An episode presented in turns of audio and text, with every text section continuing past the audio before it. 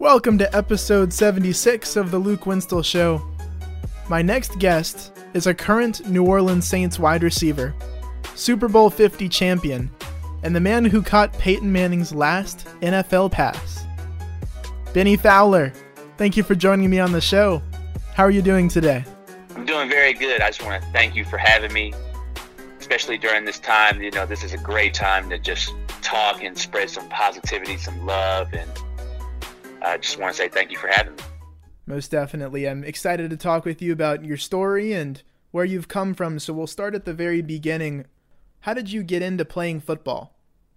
Well, I played a little bit as a youngster when I was around eight, and then I think I played my last year of Little League, maybe when I was 10. I, I skipped a year in between that, and then I stopped playing. I wanted to play, I wanted to be a professional basketball player. I wanted to be just like Kobe Bryant, my favorite athlete, the athlete I looked up to as a kid and as an adult. So I wanted to play basketball, and my mom going into uh, going into my junior year, my mom recommended that I go out for the football team and use my speed somewhere else besides track and on the basketball court. She was like, "You should, you got to use your speed somewhere else. You should go back out and play football." So that's what I did, and I had the help of a guy by the name of Jonas Gray who won a Super Bowl with the New England Patriots and went to play at Notre Dame from my high school, and then Kenny Demens who played at Michigan and played for the Arizona Cardinals for a little bit. Those guys convinced me to go out for the team, and I had a little bit of success coming out of or coming in and playing in high school, but not the success that I wanted. I actually got hurt. I broke my collarbone, and I told my mom and the football coach at the time, "This is why I didn't want to play. Look, look at me now. Look, I got hurt, and I end up scoring the game-winning touchdown my in the semifinal in my junior year, and leading us to the state championship. And then I got some scholarship offers that year, and then I was like, "This football thing might not be so bad after all." Yeah, I understand you were also a big time basketball player growing up. You're in a pretty unique position, I think, playing AAU basketball with Draymond Green and playing with Jordan Dumars, whose father was the president of the Pistons. So, how did you get into all of that, and what was your basketball background like growing up? I just loved basketball. I loved the sport. I loved everything about it. And obviously, Kobe Bryant, you know, I mentioned earlier, he was my favorite athlete and not knowing it at the time, I would just I just loved the way Kobe approached the game. I had all his shoes from when he was with Adidas and then when he went to Nike. I just loved his game and he was my favorite player. So that's what drove me towards playing basketball. I wanted to be just like him.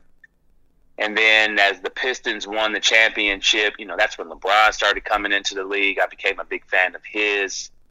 And being friends, being best friends with Jordan Dumars, I got a lot of chances and opportunities to go to Pistons games and be around Chauncey Billups, Richard Hamilton, Rasheed Wallace, Ben Wallace. Ben Wallace, I'm still close to with to this day. And just being around those guys was just so awesome for my growth and my maturity as an athlete. But just to see how they got a chance to work every single day and be around them, I think that formed my subconscious mind that I wanted to be a pro athlete. And then playing with Draymond and AAU, that's where we first met and we also played against each other in high school. And they, I mean, they waxed us. They they took us they took us to school, but we we developed a little bit of a friendship there, and our friendship blossomed when we both went to Michigan State. We ended up living in the same apartment building for a year or two, and you know that's where our relationship really took off. And you know, he's one of my best friends, and he's like a brother to me. How did playing basketball in that background help you most in developing into a wide receiver in the NFL?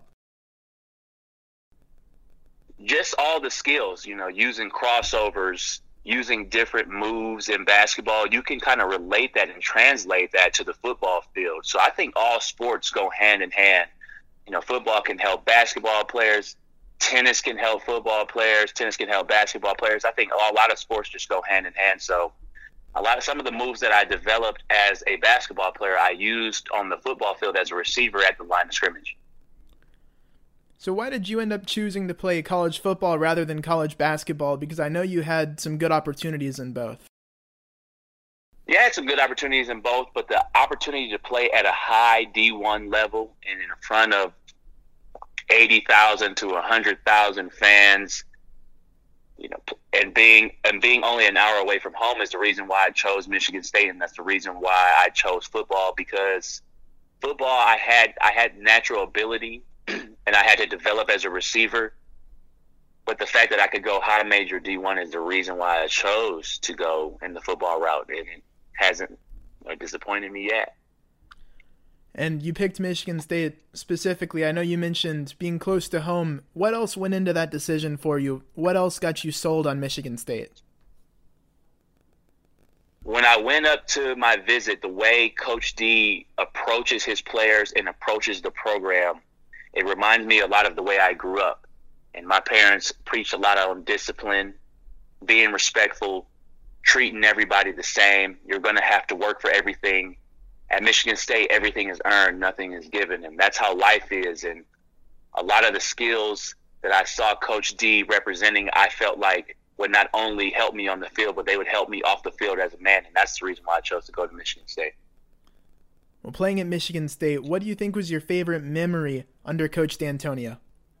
No, I've had so many. You know, the Little Giants play at when we when we beat Notre Dame in 2010. That's actually the night he had a heart attack and we ended up having an interim coach or coach Don Treadwell stepped up for a couple games, but that was the first year we won the Big Ten championship. That's a great memory.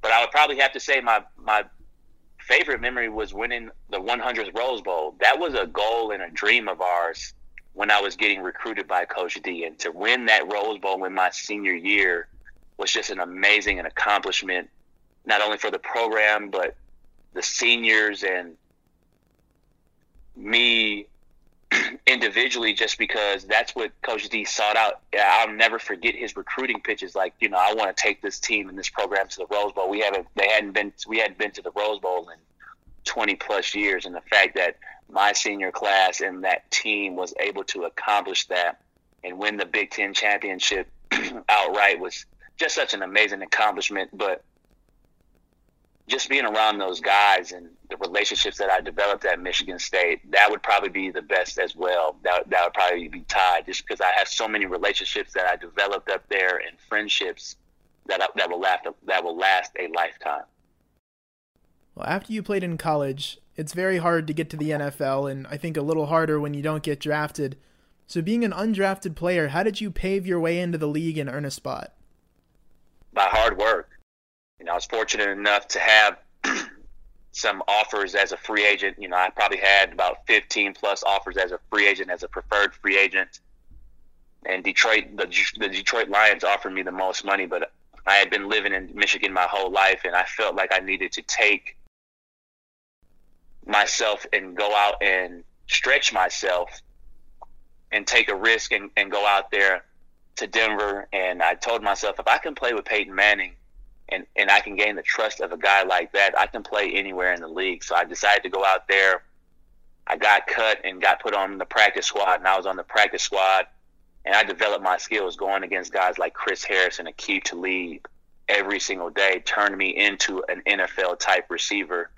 And then that next year, making the team and then winning the Super Bowl and you know just being around guys like Peyton Manning and Demaryius Thomas, Emmanuel Sanders, Von Miller, Demarcus Ware I just learned so much from those guys. So they kind of helped me pave the way. I had people, I had great people to look up to. So I chose going to Denver was the right decision for me in terms of having the right people to look up to that actually helped me pave my own way into being in the NFL. And you mentioned you played in Super Bowl 50 for the Broncos, a championship win against the Panthers. It's a huge game for you being part of such a talented Broncos team. You caught a two point conversion that gave the Broncos a 14 point lead and sealed off the game. Can you take me through that moment from your perspective? It was an incredible moment. It's a surreal moment. Just the fact that who I was on the field with, you know, Cam Newton won the MVP that year.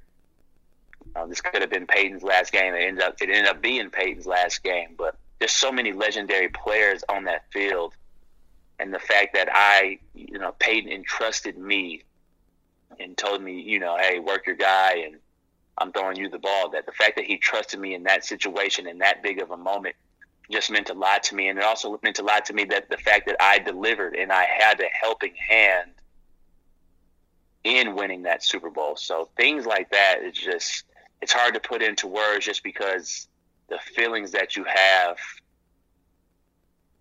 it's hard to describe to people. You just have to feel it. And that was just such an incredible moment and feeling for me in my life.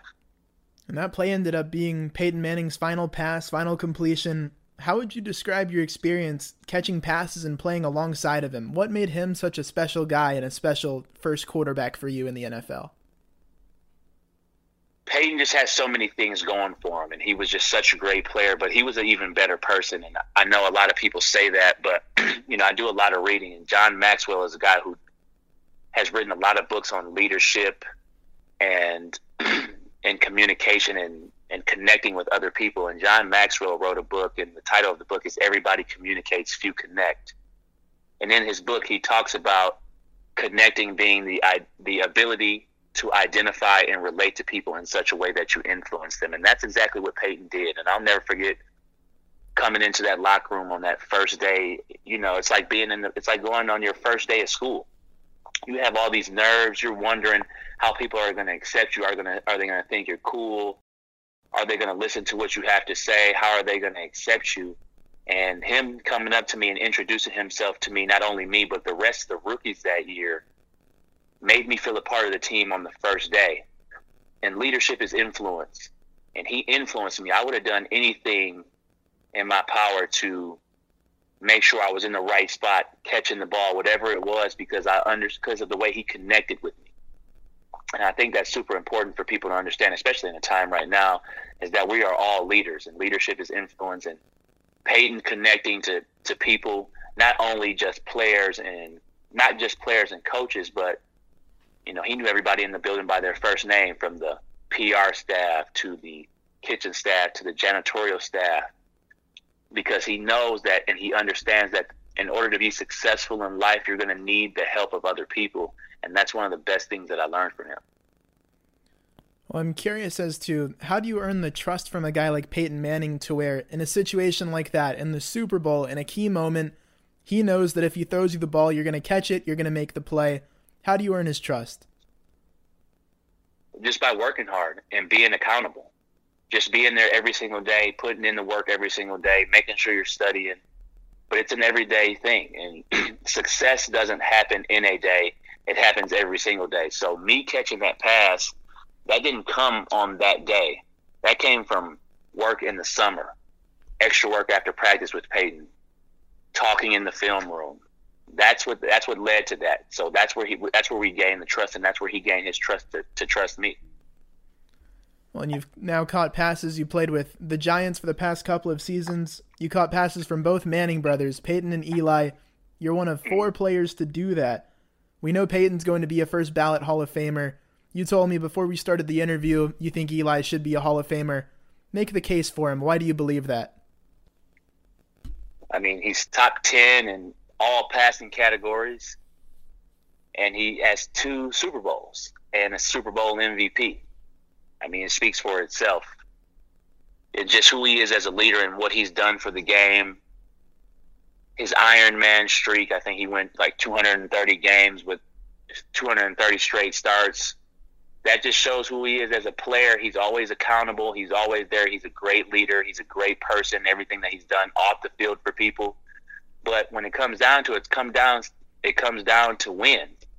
And in the biggest moments in, in his playoff in, in the playoffs, he always delivers. And that's what it's about. It's about championships. And he has two championships, a Super Bowl MVP, and he's beaten the Patriots twice in the Super Bowl. And they're one of the greatest dynasties of all time. Most definitely. I agree with you. So playing the last couple of seasons in New York, What's been your favorite moment there and your favorite in the time with the Giants?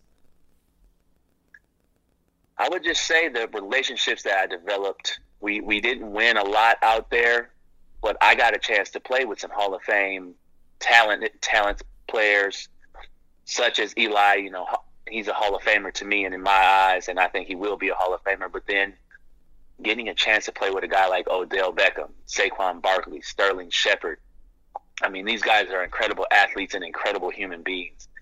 That was some of my favorite parts about playing in games with those guys is that those guys those guys do some incredible things that I've never seen before. So that you know, those are some of my favorite moments about being in New York. You've recently written and released a book, Silver Spoon: The Imperfect Guide to Success. What motivated you to write that book? I was in a time I was in a situation similar to what we're going through now, and I was I had signed with the Chicago Bears in 2018, and they gave me some pretty good money up front, and I thought I was going to be a part of that team. And going through the preseason, the preseason was going really well. I hadn't missed a training camp practice at all, and at the end of the preseason, my girlfriend and I were downtown Chicago, who is now my fiance. We were downtown, and that next morning, after that last preseason game, I got a call and that I had been released, and that was just such a hard time for me because I had I hadn't gotten that call in five years. I didn't understand what was going on. There were so many questions in my mind, like why is this happening? I'm sad, I'm angry, and then there's the fact of the uncertainty and doubt. Like, will I get picked up off waivers today by another team? And it ended up being the fact that I was at home for three to four weeks just working out, trying to figure out what's next.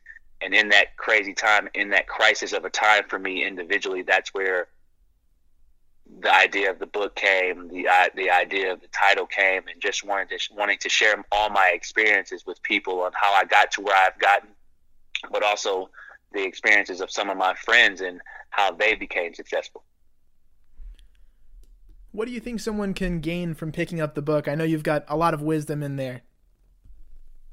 I think people can gain the fact that it doesn't matter what you want to do in life. You're going to have to pick, you're going to have to have these certain principles and values like goal setting. You're going to have to understand that you're a leader, work ethic, setting goals, being disciplined, handling adversity, and also handling success but there is no perfect way to success. And success is defined how you want to define it, not how somebody else wants to define it. But everybody has the same 24 hours. How are you going to use your 24 hours to get where you want to get? Awesome, Bennie. That's all the questions I had for you. Thank you so much for your time. Hey, man. Thank you. I appreciate you having me. Stay safe out there. Spread more love, spread positivity. I just want to say thank you for having me. Thank you for tuning in to this episode of The Luke Winstel Show. Be sure to follow the podcast on social media at Luke Winstel Show on all platforms. That concludes this episode. Check back next week for more content.